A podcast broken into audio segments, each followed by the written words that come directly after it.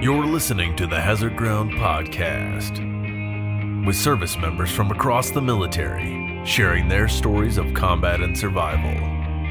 And now, here's your host, Mark Zeno. Welcome into the Hazard Ground podcast. We appreciate you joining us each and every week. Very excited about this week's guest. We'll get to him in just a moment. Want to remind you guys to check us out on all the social media sites Facebook, Twitter, Instagram, Hazard Ground, Hazard Ground Podcast. Just keep up with the show and everything we have going on. Of course, want to continually remind you about our promotion with Amazon as we have such an amazing deal with the holidays coming up. What a way to show some love to veterans. All you got to do is go to hazardground.com. That's our website and click on the Amazon banner right in the middle of the homepage. That'll send you right to Amazon. Guess what? Do all of your regular shopping as you normally would, and a percentage of what you spend goes to the Hazard Ground podcast, and we donate those percentages back to some of the amazing charities and organizations you've heard about here featured on the Hazard Ground podcast. So it's an easy way to help out veterans as you're doing your holiday shopping. Again, hazardground.com. Go click on the Amazon banner right in the middle of the homepage, and you can support veterans everywhere all over America. Also, check out the sponsors on the Hazard Ground website. Just click on the sponsors button right on the top of the page. You'll see companies like Patagonia, Knife Country USA, Terex, REI, Cabela's. All these people support the Hazard Ground podcast, and by supporting them, you'll be supporting the Hazard Ground podcast as well. So we certainly appreciate all the love you guys have given us here in the Hazard Ground community. Lastly, again, leave us a rating and a review on iTunes. Those help out so much and spread the word of the show. Now, on to this week's episode. Our guest this week is a quadruple amputee, a former Marine Corps corporal who lost all of his limbs in Afghanistan in 2010 when he stepped on an IED. He has survived PTSD and a suicide attempt and is living his life to the fullest these days. And he joins us now on the Hazard Ground podcast. Todd, Nicely welcome. Thank you for joining us. Hey, thanks for having me. All right, just an incredible tale. Uh, a quadruple amputee, uh, living life every day as best you can to the fullest. Just so honored to have you on and so great to talk with you. Let's start all the way back at the beginning, though, and why you joined the Marine Corps, how you got in. Um, well, it was 2007, and you know, I was doing construction at the time, and military was always something I wanted to do. But back in 2001, when I was going to sign, 9/11 happened, and I was still underage, and my mom was like, "I'm not signing for you." So, you know, I met a girl, then I got a good job, and things were kind of looking up for me. So I just kind of put it on the back burner, and then the economy crashed, and I was like, you know what? I'm getting out of here. I'm going to do what I wanted to do in the first place, and I'm going to go join the Marine Corps. What did your parents say when you, when your mother said when you told them you were going back in in 2007? Well, you know, at that point she wasn't happy, but she didn't have a choice. And uh, you know, when when I was 16, I watched a movie called Saving Private Ryan. Uh-huh. That movie, that movie kind of made me go, you know what? I, I wonder what those men were thinking, and I owe it to them to make sure that what they went and saved is preserved. Why the Marines then? If it was Saving Private Ryan, those are Army guys. Yeah, well, you know, I, I wanted to challenge myself. Oh, okay. well. what are you trying to say? Army guys aren't challenging? I'm just, I'm, I'm, I'm gonna uh, go with. I went with the Marine Corps. There you go. Fair enough. Um, were you dating the same girl when you decided to, to, to enlist in the Marine Corps? Did she have any objections? No, she was uh, well past and over with. So Okay, so it was just you going in all by yourself and moving forward. Um, Yeah. Once you start your Marine career, was it everything you thought it was going to be? I mean, was boot camp tough for you? Was your individual training tough for you? Tell me about those experiences. Um, boot camp. I mean, it's not that it wasn't tough. It was it was tough in the discipline aspect. You know, not many guys. You know, you're not used to that. You're not used to not being able to scratch when you have a scratch. It's getting your body and mind used to, uh, you know, doing what you're told and not doing what you're not supposed to at all. So that was the harder part. The physical aspect, not so much. I've always been a physical guy, but you know, getting used to the mental part that was that was tough. So, what is your first duty assignment uh, after you finish up all your initial training? How quickly do you get to your first deployment? Um, I got out of SOI after after boot camp. You go to SOI, which Right. is School of Infantry, and then after School of Infantry, we were immediately flown into North Carolina over in Camp Lejeune, and, uh, and I'd say what six seven months later after training, you're off and at it. All right. So, I mean, were you excited about the prospect of deploying? Was this one of those things that you, um, you know, felt like this is why I signed up and this is what I wanted to do? Oh, most definitely. I mean, that's that, that. They asked me if I wanted to do when I signed up. They were like, you got a 84 on the ASVAB, you can do whatever you want. I was like, I want to do infantry. And they looked at me like I was crazy. And I was like, nope, that's what I want to do. They're like, okay. Why did, So- uh, I mean, w- w- does anything else, did they even try to talk you out of it? I mean, they, not really. They, they were just like, you can do whatever you want. You can do this. You can do that. You, you, you can do, have any job you want in the Marine Corps. And I was like, put me in 03. Wow. So that's where I went. All right. So uh, when you head to your first deployment, you go to Iraq, your first of two deployments. Uh, what was your mission there? What were you told? And kind of what was your experience?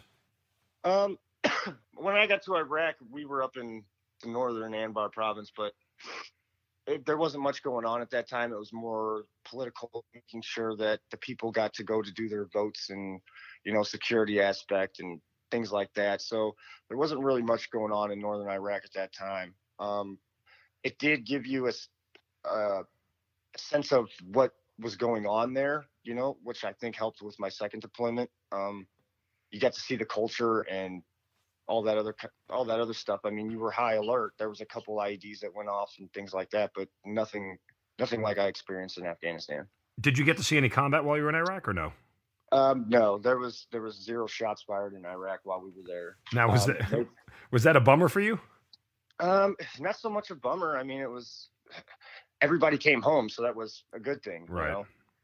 You're not looking. I don't know about a lot of other guys. I know I went there to fight, but if I didn't have to, well, then why? You know. Yeah, you know, it's interesting, Todd, because we've done a lot of these podcasts here, and everybody sort of has a different uh, a take on that. Not only you know different Marines have a different take on it, but even the branches of service have a different take on it. You are one of the you know most of the Marines we've talked to. are- are- It's not that they're looking for the fight; they're just ready for it, right? Because this is what you, this is the big leagues. This is what you get called yeah, up I to do. That's what, you, that's what you train for. But like I said, if if everybody comes home, that's a good deployment for me. I don't. It doesn't matter. All right. So when you get back from your first deployment, uh, what time frame are we talking about? And then give me the kind of next lead up before you get to Afghanistan. Um, we started another workup. We got our our uh, younger guys, I guess, what your boots or what you whatever you want to call them. Um, we start training with them, working up. We ended up having to deploy early because the unit in front of us was getting a little bit hit heavy. So we left again in October when we got back. Oh, it was a little under a year before we left again, and uh, I ended up getting dropped into uh, what was it? Into Afghanistan. Well, uh, October of 2009. Um, yes. Okay. So I left in 2008, April for Iraq, and uh, got back November 2008. Left October 2009. Okay. So it, it sounds about right as far as deployment is concerned. Now, when you get on ground in Afghanistan, what's your mission there, and how different was it from Iraq? Oh, uh, our mission there was to move south. We were the tip of the tip of the spear, and I was the tip of that spear. Uh, I was the assault squad. We were down in the Hel- uh, Helmand province, and it was to keep the enemy from coming up north to get to Marja. We were there before Marja, and so we had to stop the enemy from getting more into Marja. So they were uh, waiting for us when we got there. Prior to your injury, what was the toughest part about that deployment going through? Uh, the toughest part was, you know, these guys were ready to fight, but you know, you'd get back after a day of getting shot at all day, and the hardest part for me was having to not. They wanted to know what we were doing the next day, and I always knew. I just let them do their thing, and having to tell them in the morning where we were going. You know, some of their faces are like, "Damn it, we're going back there again." But you know, that's your job, that's your mission, so you try to prolong it as long as you can. Did you ever feel like, in the grand scheme of things, certain days like your efforts were futile? Uh, not. I mean, there was a few times where it was like we'd go take ground and come back, and I got frustrated. But you know, I'm not the one in charge. I just do what I'm told. So, you know, I have a job to do. I do it. I can only voice my complaints, and where it goes from there is uh, not my in my hands. Prior to your injury, did any of your guys get hit, or did you lose anybody? Nope. All 12 Okay. of my men came home. You know, when you're going through this whole thing, um, did you know at the time sort of the toll that combat in and of itself was taking on you? Um, you, it's stressful. I mean, you know, it's stressful. the anxiety's high, you, but you just let your training kick in. You know, we had Terps always being on their radios. They're about to shoot at you, and I'd always tell them, "Don't tell me," because I'd rather react than act. You know. Why was that? Because your training kicks in. It's fight or flight. You know, you're trained to do this thing, and even if you're worried about it, as soon as that first round snaps off, your instincts kick in, and you're you're doing what you're supposed to be doing. That's interesting. I, I mean, I'm sorry to cut you off. I just I'm, I'm trying to work through it in my head through my experience in combat. Would I have want to known ahead of time if shots were coming or not? Um, I, I wonder. I mean, it's not that you ever felt unprepared, I assume, but I, I just wonder, you know, the idea of knowing ahead of time would initially makes me think like I'm more prepared for what to do. Yeah, but you got to think about it this way. You're more prepared, you think, on what you're going to do, but then you start overthinking it. You know, and you're thinking, okay, well, what if I do do that and the shots are coming? If you react, I think it works a lot better. I mean, it did for me in any way. No, that's. I mean, listen. Hey, uh, to each their own. I'm not uh, telling you you're wrong by any stretch of the imagination. Right. I'm, I'm just kind of working through the whole my, my experience in, in my head and wondering if there was a situation where I wouldn't have wanted known. I, I mean, for me, and I don't know if you were this way. You talk about being the tip of the tip of the spear. You know th- that your, your sensory perception is on overload, right? Like the whole time. Like you, your, your Oh, head is constantly moving, and you're looking around. Everything looks suspicious, and you know, it, it, I, I think that the knowledge, at least, something would would eliminate some of the variables. I guess, kind of what I think. Yeah, it, it, all it's all scenario situated. You know, it, it depends. If you if I was at a choke point, yeah, I'd want to know if I was going to get shot at. But when you're just when you're strolling along through muddy fields and you don't know what's going on and who's who and what's what, it's just better not to know.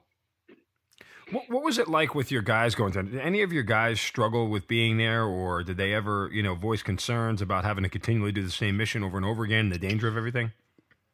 I mean, guys are going to complain. You know, they're going to. Yeah. That's just the way. That's just the way the cookie crumbles. But they all bucked up and we did it anyway. All right. So, is, is the volume of contact that you're dealing with consistent on a day in day out basis? Does it pick up at any point in time or slow down? Um, it was yeah. I was in the kill hours of what or what they called the kill hours. It was like eleven to three or something like that. Mhm. And every afternoon I was out there taking a beating. But uh, yeah, it it was consistent from eleven to three in the morning or in the afternoon, and I, every day I was out there. Sometimes you'd get in three or four firefights a day, and just hope that by the time you were done doing it, you could get back and at least have dinner. Ever have the thought that I don't know how many more times I can keep rolling the dice before I throw a bad number? You know, like ever have the thought that how much, how many more times can I come back unscathed before something bad has to happen? No, there was no time for that. I mean, there was times when we didn't know where fire was coming from, and me as a squad leader, I'd just put my body on the line and take off running. Hey, you guys better figure out where this is coming from because I'm not doing this for nothing every time. Ever have a bad feeling on a certain morning or that you were about to go outside and do patrols or anything like that?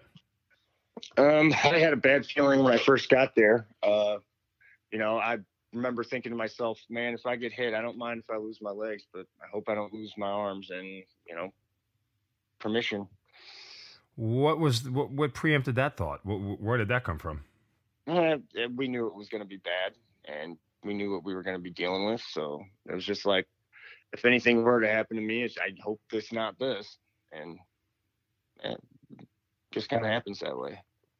All right. Well, let, us fast forward to March of 2010. Um, that morning of your injury, take me through the events of the day. Is everything normal? Is it, you know, kind of business as usual kind of deal? What was the mission you had that day?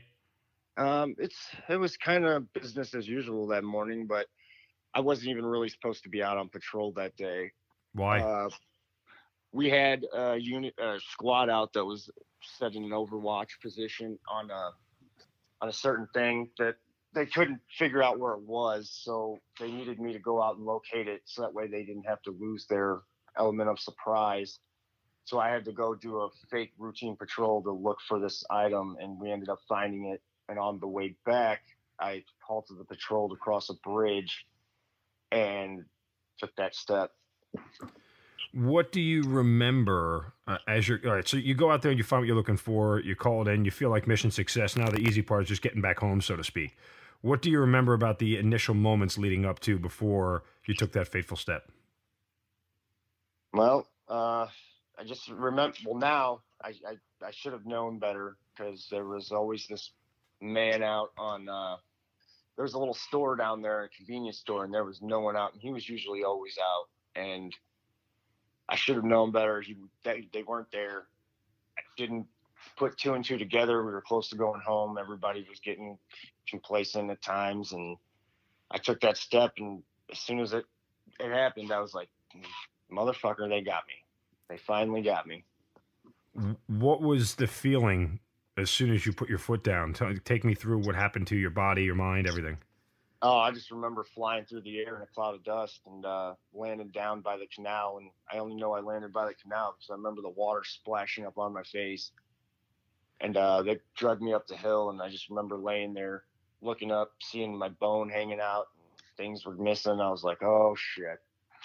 So I was screaming a couple times, and I remember telling myself, thinking to myself, quit screaming like that because if your guys hear you screaming like that, that's the last thing they're going to remember of you. Just shut the fuck up. So, okay, how quickly does it take you to gather yourself overall to recognize what happened? Because I mean, you, you're speaking with a lot of clarity about the whole thing. Yeah, I mean, I was, uh, I was a, a lot. I don't want to say in and out, but I was there in the moment. Uh, I think from from the time I hit the ground to the time they pulled me up the hill was only about two minutes. They had the tourniquets on in a matter of seconds, and the corpsman came from 400 meters away. So I mean, by the time he got there, the tourniquets were already on. Things were on. They had to cut open my throat to get air in and everything. What did what were people saying to you? Do you remember what was the corpsman saying? You, your buddies, what were they saying at the time? Yeah, I mean, they were just like, "Nicely, stay with us." I remember one time my corpsman reached down, smacked me a couple times. I was like, "Stop fucking smacking me! I'm here. Leave me alone." I got enough problems. Stop slapping me. Um, okay, so uh, are you surprised that you don't or that you still remember everything with this much accuracy? No, I mean, I, I wondered when I woke up, you know, because I was still a little confused at what was going on because I, had bandages on and it felt like my hands were there. So I asked my wife, you know, how what was going on, and she let me know my hands were gone. So that kind of confirmed of what I saw the first time. And then uh, I had gotten some pictures from one of the nurses at Camp Dwyer, along with a letter and uh, I she uh, one of the images is exactly what I remember seeing. So from there, I've kind of realized that I I wasn't, you know, dreaming that that I was actually there when I was awake when it was all going on. So, does any of that? You know, shock you. I mean, I don't know what the right word is here, Todd. I mean, is it one of those things where, like, when that confirmation happens, what are you thinking? Um, that I'm kind of glad I was awake because you know I could feel myself gasping for air, and I kept telling myself just breathe, breathe until you get on this helicopter, and as soon as you get on that, you'll be fine. If they can get you to where you need to go, you'll be all right.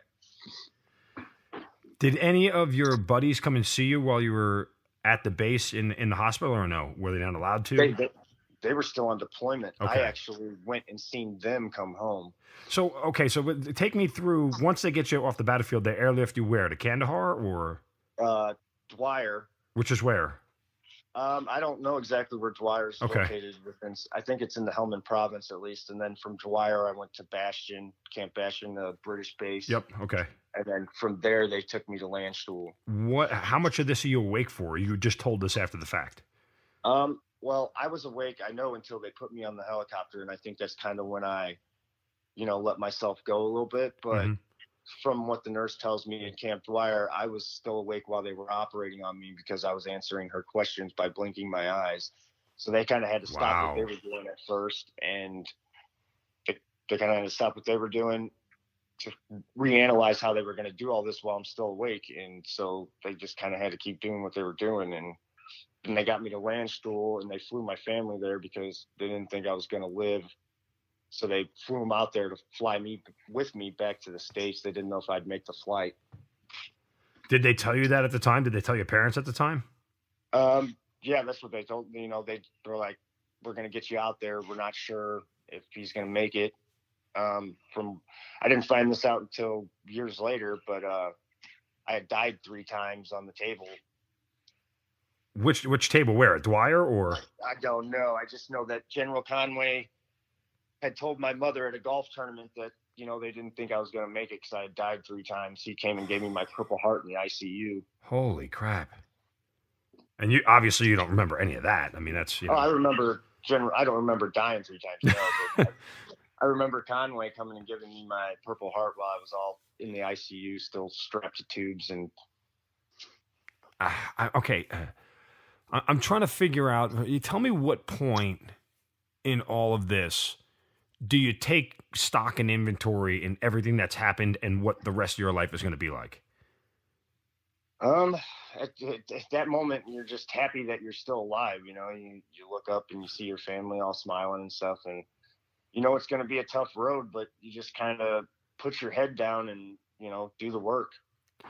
I, I, you, I, I sense that happiness in your voice, like you know, uh, we, we've obviously interviewed a, a, bunch of amputees in this whole thing, and generally, and I'm, again, I'm painting a broad brush here, Todd, but you know, there, there's a lot of people when they speak about you know the injury and the incident that happened, you know, they they can talk about it, but the tenor of their voice drops a little bit because it is a life altering reality that you're in. But I, I don't hear that from you.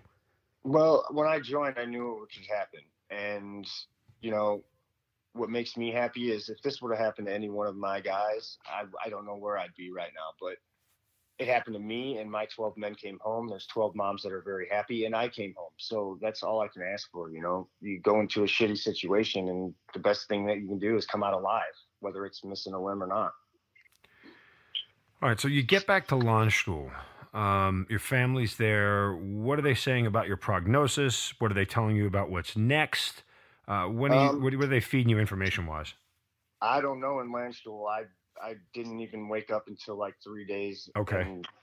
So I you... remember, yeah, I kind of woke up. I think it was around Easter time because I remember the doctors coming in and asking me if I wanted anything, and the first thing out of my mouth was "Get me a beer." Yep. So they ran down to the corner grocery store and bought me a six pack of Corona, and I took one sip of it, and I was like, "No water, give me fucking water." really? Why was it so bad? It was just my mouth was so dry from not being able to have water and gotcha things like that. It was just wasn't that it was bad. It was just not quenching. It made it worse. uh, while we're having a moment of levity, levity here, let me ask you because I, have heard this from everybody, uh, uh, every male who is involved in an explosion. At what point in time did you uh, check to make sure all, all the uh, the parts are still operating? Oh yeah, my buddy said I asked him that on the helicopter. He said I looked over to him and says, "Is my shit still there?" He's like, "Yeah, it's still there." I, I, laugh at that because in, in, doing this podcast for almost two years now, um, anecdotally, I did not think of that. But as soon as the first guy who interviewed who got blown up told me that, I said, you know, I probably would have done the same thing. I probably would have asked the exact same question. Oh yeah, I mean, I'm missing half of my body. I want to make sure I at least still got I can do that. Yeah. well done, Todd. All right. Um, when do you get back stateside? Um, it was March 26th, the day I got hit. I don't know exactly what day I got back okay. stateside. Um, I don't even remember exactly what day it was when I woke up. I think it was like three, four days later, but it was a very long ride inside the ICU, fighting infection and everything else. And, you know, I had to keep going into surgery to have revisions on. Yeah, that was my next question. How many surgeries are we talking about here? Um, I don't know exactly how many it was before I woke up, but I had like three or four after I did for bone revisions and things of that nature. Um, it was a lot of staples and stitches, and you know, you just wake up and you're all sewn back together. A lot of pain. Yeah. But you know, you just kind of deal with it. I hope this doesn't sound like an ignorant question, because um, obviously I've never been through what you've been through. But at any point in time, did you feel like less than human? Like, did you feel like inadequacy? Is that the right word? Did you feel, uh, you know, worthless? Um, you know, there was a point when I was married at the time, and uh, you know, when she walked in, I kind of just was like, you know what, don't don't come here. You know, you got better things to do than have to deal with this. You, you know, I'm not going to be able to take care of you. Who I don't know how I'm going to do this, but just go. And she she stayed. She stayed. The whole time is she? Are you still with her? Uh, no, we ended up getting a divorce due to not, you know, we're going separate ways in life. We're still good friends. We talk every now and then, but it just wasn't working out. that was aspect. was that uplifting for you that she stayed? Were you surprised? Um, uh, yeah. I mean, it was it was good to know that, sh- you know, she wasn't gonna leave, but at the same time, I felt guilty for her having to take care of me. Did you feel guilty about your parents? Um, I mean, I feel guilty when anybody has to take care of me. I don't want someone having Right. to wipe my ass. You know, Uh, that was the first thing I learned how to do. I was like, please teach me, give me something to wipe my own butt because I'm tired. I'm a 27 year old man. I don't want someone wiping my ass. That's fair. I mean, no, I mean, I mean, I say that with all honesty. I, I, I, I, the simple task that you had to learn to redo. What's that like? I'm still learning. I mean, every day is something new. You imagine trying to open up a freaking jar with your wrist and your elbow. I mean, it's it's it's a different it's a different aspect of having to live. And right now, I'm only eight years old at doing it, but you learn something new every day. Let's back up for a second. When do you get released from the hospital, and what kind of condition are you in? Um, when I got released from the hospital, they had told me that I would probably be there for four years, one year per limb, because you have to learn how to do all these things. And um, about a year and a half in, I, or prior to that, I was ready to go. Probably around nine months. I told them I was like, "Look, the only way I'm going to learn how to do any of this stuff is to go out into the world. I can't keep coming here and building fucking Legos every day." So Is that They, what they were uh, having you do? Was that well, just for yeah, like, you know, pro- motor skills? and You did tasks like sweeping the floor. It was like, you know, I, I can do this at my own house. Like, what are you going to show me that I can't learn? So I was kind of adamant on getting out of there at the point because I had already learned how to use the prosthetics. I knew what I was, you know, going to be working with. Now it's just figuring out how to use what I've got. Kind of like being a Marine, you work with what you got and you figure it out. To that end, how much of your Marine initial training and everything you learned there, how much was it applied to everything you had to do in the new life that you were living? Uh, like I said, it all went back to that mental aspect of you got to do it, get it done. This is how it's going to be, and deal with it. What is when so when you get back home, what are some of the biggest frustrations? I mean, outside of wiping your own backside, what are some of the biggest frustrations you're dealing with day to day? um, right when you get back home, I, task wise, it's just learning how to, you know, live again, how to take care of yourself without having to have someone take care of you. Um, I mean, parts are always breaking on the prosthetics. And now you got to deal with the VA and trying to get things fixed. And I'm still going through that battle, but uh, it's just it's part of life now, and I, I have to do it. And if I don't, no one's going to do it for me. Now, I, I asked this question almost loaded, but you know, you chose to leave the hospital. You wanted out because you wanted to start living your life, and you didn't want help from anybody. But the counter to that is that you're alone, right? I mean, you're, you're, by yourself, and you have a lot of time to sit there by yourself. Was that Mm. detrimental? Um, yeah, when you're by yourself, it it- you know it weighs on you. you I was, you know, it, it's not that you're by yourself, and I yeah, it kind of is a loaded question. Um, yeah, I don't really know where to go from there. I mean, you just kind of do what you have to do. I mean, if you need food, you're gonna figure out how to eat, and that's just how things work in life. You're not gonna sit back and wait for someone to feed you. You got to do it. I, I guess where I'm leading is sort of at what point in time does anger set in, frustration, um, any of those things? oh after you do it for a couple of years you know it's like i'm just i'm can't do this anymore. Like I'm, I'm constantly dropping things and cleaning things up and people are having to clean up after me and you start to feel sorry for yourself after a while and you can't you can't do that. You, you got to understand that you're going to need help and it's more of my mindset than what was actually going on you know? I'm a I'm one of those people that I take pride in being able to take care of myself and, you know, being able to be self sufficient. And when that's stripped from you, you kind of feel like you've lost a little bit of yourself. But I've learned that after my incident in 2016 that you can't do that, man. There's there's got to be another way. There's too many people that rely on you, even though you rely on them. Right. Um, before we get to 2016, I, I do just want to take a moment because I ask you about thinking backward. How many times did you think about that day? Uh, you know, that, that day in March where you stepped on the IED and what could have gone different, what should have gone different, what might have happened. Was I even supposed to be there? Kind of deal. You know, does that whole sort of thought process enter into your mind? Um, no, I don't let it because, like I said, I had a job to do, and whether or not I was supposed to be out there or not, it wasn't my decision. You know, they asked, they sent me a mission, I took it, and that's the end of the story. I mean, and I'm like I like I said prior, as long as none of my men were injured, I don't care what the outcome would have been. Okay.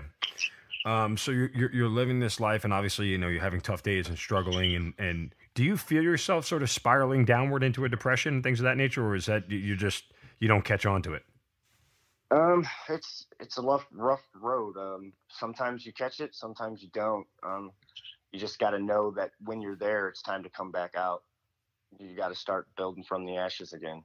What were some of the darkest moments that you had leading up to your event in 2016? Um, just you know, being alone. I had been divorced. I was, you know, you miss the camaraderie of the guys. Some of them are still in, and you just miss being with the guys. You miss you miss being. Uh, for me, I would go back in a heartbeat. I wish I could right now. I mean, it's just one of those things that I found something I was finally good at, and I felt like it was stripped from me, and that's my major depression. There's that was my career. That was what I've always wanted to do, and now I can't do that. Any of the guys come and visit you at home? Oh yeah, we we get together all the time. I still see a lot of them. So no, I meant while you were going through this initially, did they stop by? Oh, and... um, I mean, there's been visits, but like this had been an, in 2016 accumulation of feelings and thoughts and ulterior motives type deals that you know I was just I was done at that point. I I would had it. Right. Well, I mean, if you don't mind, let's unpack some of that because, um, you know, a lot of what we deal with with people who come on the podcast are are people who deal with PTSD. Um, did you? Were you one of the people who refused to acknowledge that PTSD was a real thing? Um, were you somebody who, who heard it and just discarded it and said, "No, that's not me," or was this something that you were aware of?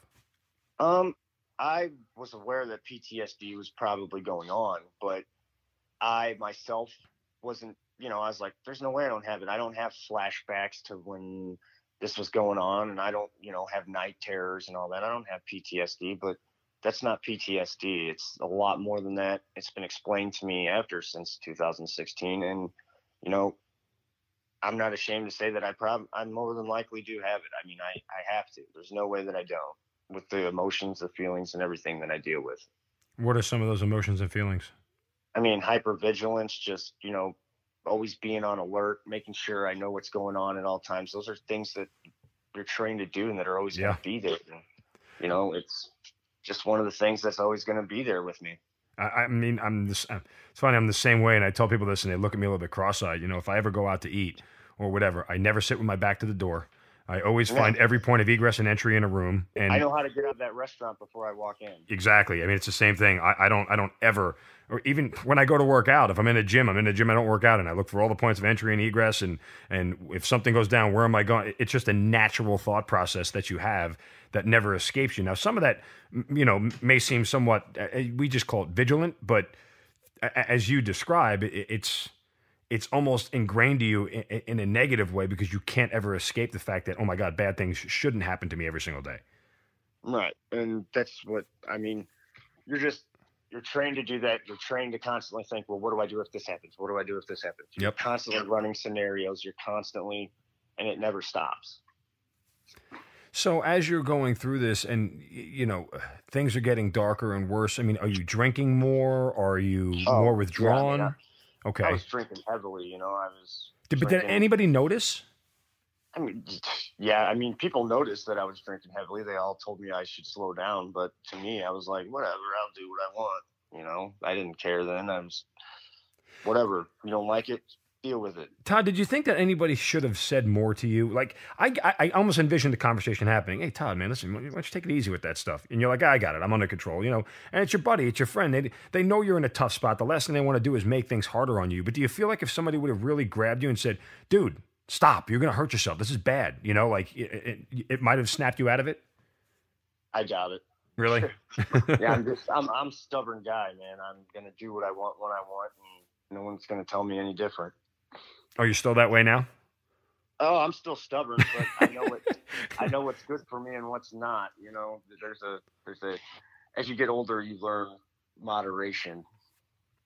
All right, so let's lead up to the second darkest day of your life, or maybe this one is more dark than the day of your accident but um, you, you, try to commit suicide. What's going on in the days leading up to it? I mean, are, are, you at a breaking point, or does it just sort of hit you one morning when you get out of bed?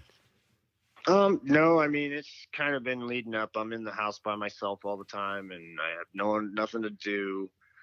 You know, I can't go out and do the things that I love to do, which are like I used to be an adventure guy. I would jump off of cliffs and go hiking and be outdoors, and now I'm stuck inside with barely being able to feed myself. And so, you know, after a couple of years of doing this, you were happy to be alive at first, but now you're like, fuck, you know, why didn't you take me? What, what am I here for? So you start dwelling on that and things just got really bad really fast.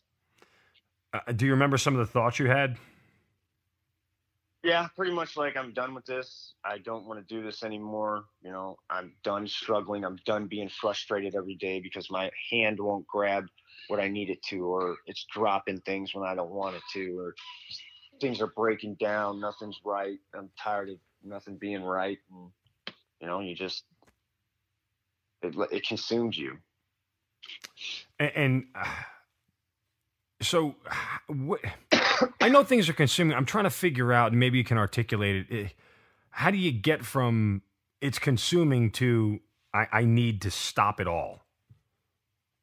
Um, when it's taking over your life and you're, you know, like I said, I was drinking at the time and it just seemed like the easier route would to be not have to do this.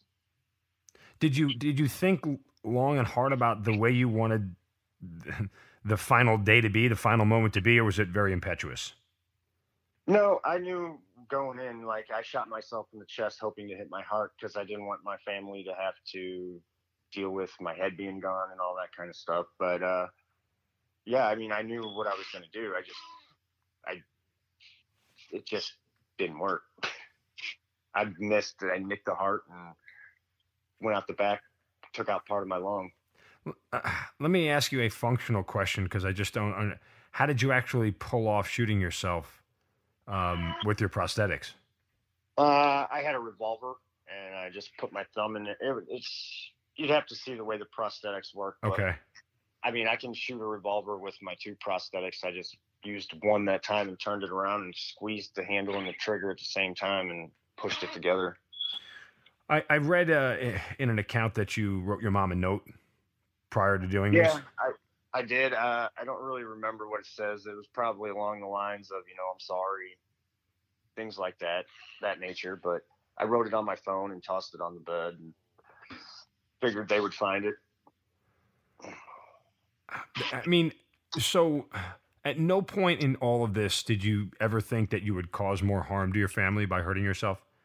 No, not at all. Um, and that's kind of what has drawn me to I will never do it again, no matter how bad the days get. Because when I woke up that time in the hospital bed and looked at all their faces, it wasn't like it was when I woke up in in the hospital and from after war. It was you asshole, you did it to us this time, not the freaking enemy. You did.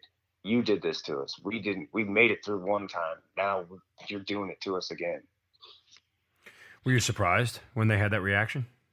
No, I mean I wasn't surprised. I I felt ashamed, guilty. I felt terrible, but you know, it, it was what it was. I did what I did, and there's no taking it back. All you can do is be a better person from there. Was that truly like the epiphany, the wake up point for you that I've got to change things, or was there more struggle? There's still more struggle every day. I mean, but it's the the how you how you handle it. I mean, I'm currently going through therapy now at the, P- at the PTSD clinic, and things are getting better for me. And I can only hope that if there is anybody listening struggling, that they'd probably do the same thing. Because you know, it doesn't hurt to reach out for help. People need it. Don't be ashamed. You're not as tough as you don't have to be tough anymore. You know, go get it. Go get the help. Todd, how'd they find you? Uh, my mom did. She found she heard something. She thought that uh, I might have fallen on the deck because, of course, I was drinking. She thought I might have tripped over something and fell, and she came up and seen me laying there. She thought I was passed out at first until she touched my shirt and I was covered in blood. Oh, so she was in the house when you did it? Yeah, she was on the second floor. Oh my God. Wow. Uh, I- I mean, I just usually people find an isolated spot for this, I guess, but I mean, I, assuming it's not that easy for you to have done so. Oh, I went out on the deck. I wasn't inside the house. Oh, okay. All right. Um, so after this moment, you wake up and, you know, your family kind of gives you the tough love that you need. Um, how are day to day things different now than they were prior to trying to take your own life? Um, they're they're not really different. It's just uh, my mental aspect's a little bit different. You know, I I know things are going to be tough and they're going to frustrate me and they're going to bother me, but it's something that I I myself alone have to deal with, and no one may ever understand that except for the other guys that are in the situation. And Right. you know, that's just the, that's the cross I've been burdened with. Are you more willing to accept help now? Oh yeah, I mean, it's not that I'm willing to accept it. I'm, I'm learning to go. Okay, I do need help. Help me. You know, I'm. I still won't allow people to just help me. I still feel guilty about it, but I'm learning to be able to ask for help instead of thinking I can take it all on on my own. Is that some of the hardest parts that you have to deal with, or no? Is that the hardest thing to overcome? For me, yeah. I mean, like I said, I'm a stubborn guy. I like to. I, I value myself on being able to self pride and all that. You know, I'm- a Marine. I'm I'm the best of the best. I don't need help, but it's like okay, there comes a point in time where do you want to keep living that life and be angry and frustrated because nothing's going right, or do you want to say, you know what, I have to do this for the rest of my life. It's time to give in and say I need help. Is there anything that's better about your life now than prior to March of 2010? Anything better? Yeah. yeah, I have a great fiance, and you know, I'm living life now, and I'm having a little bit of fun with it. I'm trying to accept the fact that I'm not going to be able to do the things I used to love, so I need to find something else to love. You know, What, what are some of those things now that you're doing that you weren't doing before? um, I just bought myself an RC car. Um, I'm learning how to drive that thing around and fit work on it, and I'm going back to school.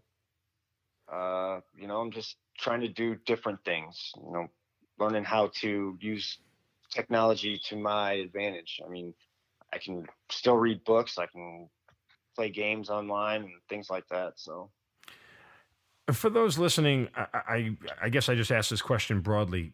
Tell me just some of the things, some of the normal things that you do that everybody else does who isn't missing all four limbs. Um, I mean, I just went bowling the other night. Really? Yeah, so I'll. Why not? I might not be good at it, but at least I'm still bowling. exactly. I mean, you can drive. Uh, yeah, I, they set me up a car for driving. Um, yeah, I mean, I just, I can still do a lot of normal things. It's just the the tedious, you know, tedious tasks that get to you. Right. How much physical pain are you in every day? Oh, at the beginning it was a lot, and it's it's still there. I mean, every day I still have leg pain, but I've learned to kind of manage it and cope and deal with it. It's now become a thing of it's normal. How do you cope and deal with the frustrations that got to you before that, that aren't, you know, leading you down a bad path now? Um, like I said, I'm talking to someone. I. It's good to have someone to go and just dump all the shit off on that you know is not going to judge you. They're there to listen. Their opinion's not going to change your view. You know, you can tell them whatever you want, and then you just leave, and you feel so much better that you want to go back next week because you're like, this is going on this week. I can't wait to go tell my therapist that. your your fiance, her coming into your life, um, if you're okay with talking about her, I mean, obviously she was walking into a situation unique. That's not like anything else. I'm sure anybody else she's ever dated before, unless she has a history of dating amputees. Um, but what has it meant to you to have somebody like that accept you and the life that you have to live at face value? uh, it means a lot to me. I mean, it it shows you that you know not everybody's as shallow as you think they are, and that people can love you for who you are. You just have to show them the real you. Is that hard for you? Um, no, not really. I mean, being the real me is is easy. It's just you know having to deal with how people accept it. Some people can, some people can't. Some people don't understand. Some people will never get it. But uh, there's someone out there that will, and I found that someone.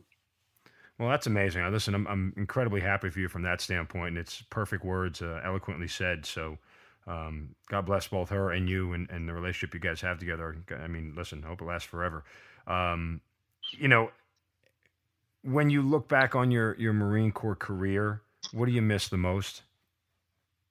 Um, being around the guys and training. I mean, like I said, I I was there to train Marines. That's what I was good at. I I loved it and um, I, I, that's what I miss the most is just being around the guys and hanging out and having a good time and you know have, going into a shitty situation together knowing that that guy to the right and the lefty is having the same shitty time and then you laugh about it right um, what's your relationship like with those guys now i know you said they still come by and see you but i mean is is it just like um, every time you get together it's the same as if you guys were you know just oh, going yeah. through training it picks right up where it left off. I mean, we all make the joke that you know, not much that, not that much shit baggery should be in one town at one time, but uh, it's it's it's a good time. I mean, we've all kind of drifted off a little bit since the years go by. People's lives start to change. You know, we still contact each other, but it's like once we get back together, it's right back where we left off again. Any regrets about what's happened to you? None. I mean, like I said, I can't change it. I knew it could happen. The only regret that I do have is that, you know, I lost a lot of friends, and that's about it. Why did you lose them? Uh, during Afghanistan. And, oh, okay. You, know, you, mean that way? I'm sorry. I, I, thought you meant after the fact. Okay. No, no. I, that, that, I understand. Okay. Um, where are you now with everything? Um, what's the future for you? What do you want to accomplish? I mean, what? How, how, does the I don't know I don't want to say the rest of your life look like it's a long time. Hopefully, God willing, but you know, in the short term, what what are some of the goals you want to accomplish? Um, right now, I'm gonna finish school. Um, I'm working on trying to get some of this VA stuff worked out where guys aren't having such a problem. I've I've learned that I'm quite a mouthpiece for that. You know, when I complain about it, people are going to listen because obviously of the situation I'm in so I I have a lot of goals. It's just getting them done.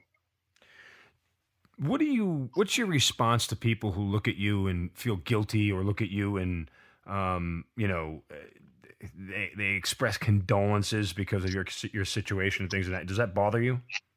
Um, yeah, it doesn't bother me for say. I mean, right, bother's not the right word, but I mean, you know, I, I know people are curious, so I don't mind and answering questions, but don't stare. You know, if you got a question, come ask me. I can see you looking at me. I don't mean to chuckle at that, but I mean you say it so you know matter of fact. Like, bro, just ask me. I'm, I'm here. Like, you know, I can talk. Right, I, mean, I still have a mouth. Sometimes, sometimes I'll wear a shirt that says "Keep staring." I might do a trick. You know, come on. that is awesome. That's funny as hell. Um, does anybody ever approach you and ask or no? I mean, yes, people do, and sometimes it becomes burdensome. I'm trying to go to Walmart and get things done too, and I can't even get up aisle three without 20 people asking me what's going on. And or on Veterans Day, you know, oh, thank you. It's like, God, you've seen me in here a hundred times, and all of a sudden it's Veterans Day, and you want to say hi? Get away. I, I, appreciate that sentiment on, on multiple levels. Trust me.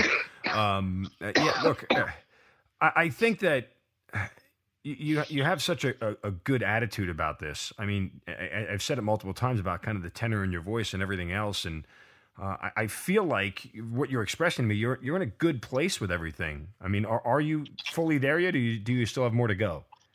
No, I'm I'm in a good spot. I mean, all you can do now is joke, uh, just laugh about it, and I've always kind of lived that life. I try to make it, you know, to where people don't feel sorry for him. It's like, look, I know I'm here. I'd like to make jokes about it. It's okay. It's have fun with it. It's what I've got to deal with. These are my cards, and now I'm playing them. Is there any is there any physical task that you want to do that you haven't been able to do yet? Like you know, I don't know, maybe just participate in a in a marathon or a swim or any anything on like kind of a bucket list that you've created now that hey, these are some of the physical things I used to do or didn't get to do before I lost all my limbs. Now I want to still do them. Are you kidding me? I hated running when I had legs. Now that I don't have them, I have an excuse not to run. Why would I want to run a marathon? Yeah, but you were good at it. You said. You said physical. I was good at run. I, I, was good at running, but I hated every minute of it. All right. So beyond beyond anything like that, any other physical tasks? Um, oof. I mean, plenty of them. There's a lot of them. I mean, I'd like to lift weights again, but I just it's not. I don't know if it's physically possible or if they'll ever come out with anything to where I can. I mean, I'm missing my one arm at the elbow, so it's like, okay, but you know, it's just trying to figure out what you can do still and what you can't, and then accepting the fact that you can't do that anymore. So you got to move on. Well, I mean, look, uh, I feel like the way you talk about it, there there aren't many things that you wouldn't try or aren't willing to even give a go at. Um, oh you... no, I just broke my nose last summer trying to do a backflip off my boat. So. oh, did you short it? Well, I used to do them in a pair of my shorter prosthetics. Uh-huh. At this time, I had a heavier set on, so when I came around, I didn't make it all the way. And when I hit the water, my life jacket slowed me down, and my prosthetic kept coming and hit me right in the nose. Oh man! So, hey, you live and you learn. Right? No more backflips off the boat. So no, no more backflips off the boat in those legs. Right. Seriously. Um, you know, if we asked your mom uh, and your family about things about where you are now, what would they say? Um, they say I'm in a lot better place. Uh, you know, at the beginning when it first happened, like I said, a lot of them were kind of concerned because you know they almost kind of I don't want to say they wished that I wouldn't have made it, but they knew how hard it was going to be for me because of the type of person I was and the type of athletic activities I used to like to do and things like that. So they didn't know how I was going to take it. But uh, I mean, they'd say I'm in a better place now than I was. Uh, can I get better? Always. Well, Todd, look, I, I, I don't know how to thank you for for joining us, being so honest, and and you know just being your candor on everything that you've been through is amazing. Um, you, you talk about it very routinely, and uh, there's a, certainly a, a, resoluteness in your voice that, uh, as you've said, you're willing to play the cards that you're dealt, and and for that I commend you. I mean, listen, it's not an easy hill that you're climbing, but I have no doubt that you'll reach the top. Right. So from that standpoint, look, I wish you nothing but the best of luck, um, continued success, and uh, whatever you want to do, uh, backflips or, or otherwise. I, I, hope you get to do them all and continue to be that mouthpiece uh, for not only amputee veterans, but veterans everywhere. Because, uh, as you said, when you talk, people listen. But I, I, can't thank you enough. Todd Nicely, thank you for being part of the Hazard Ground. Yep, thank you.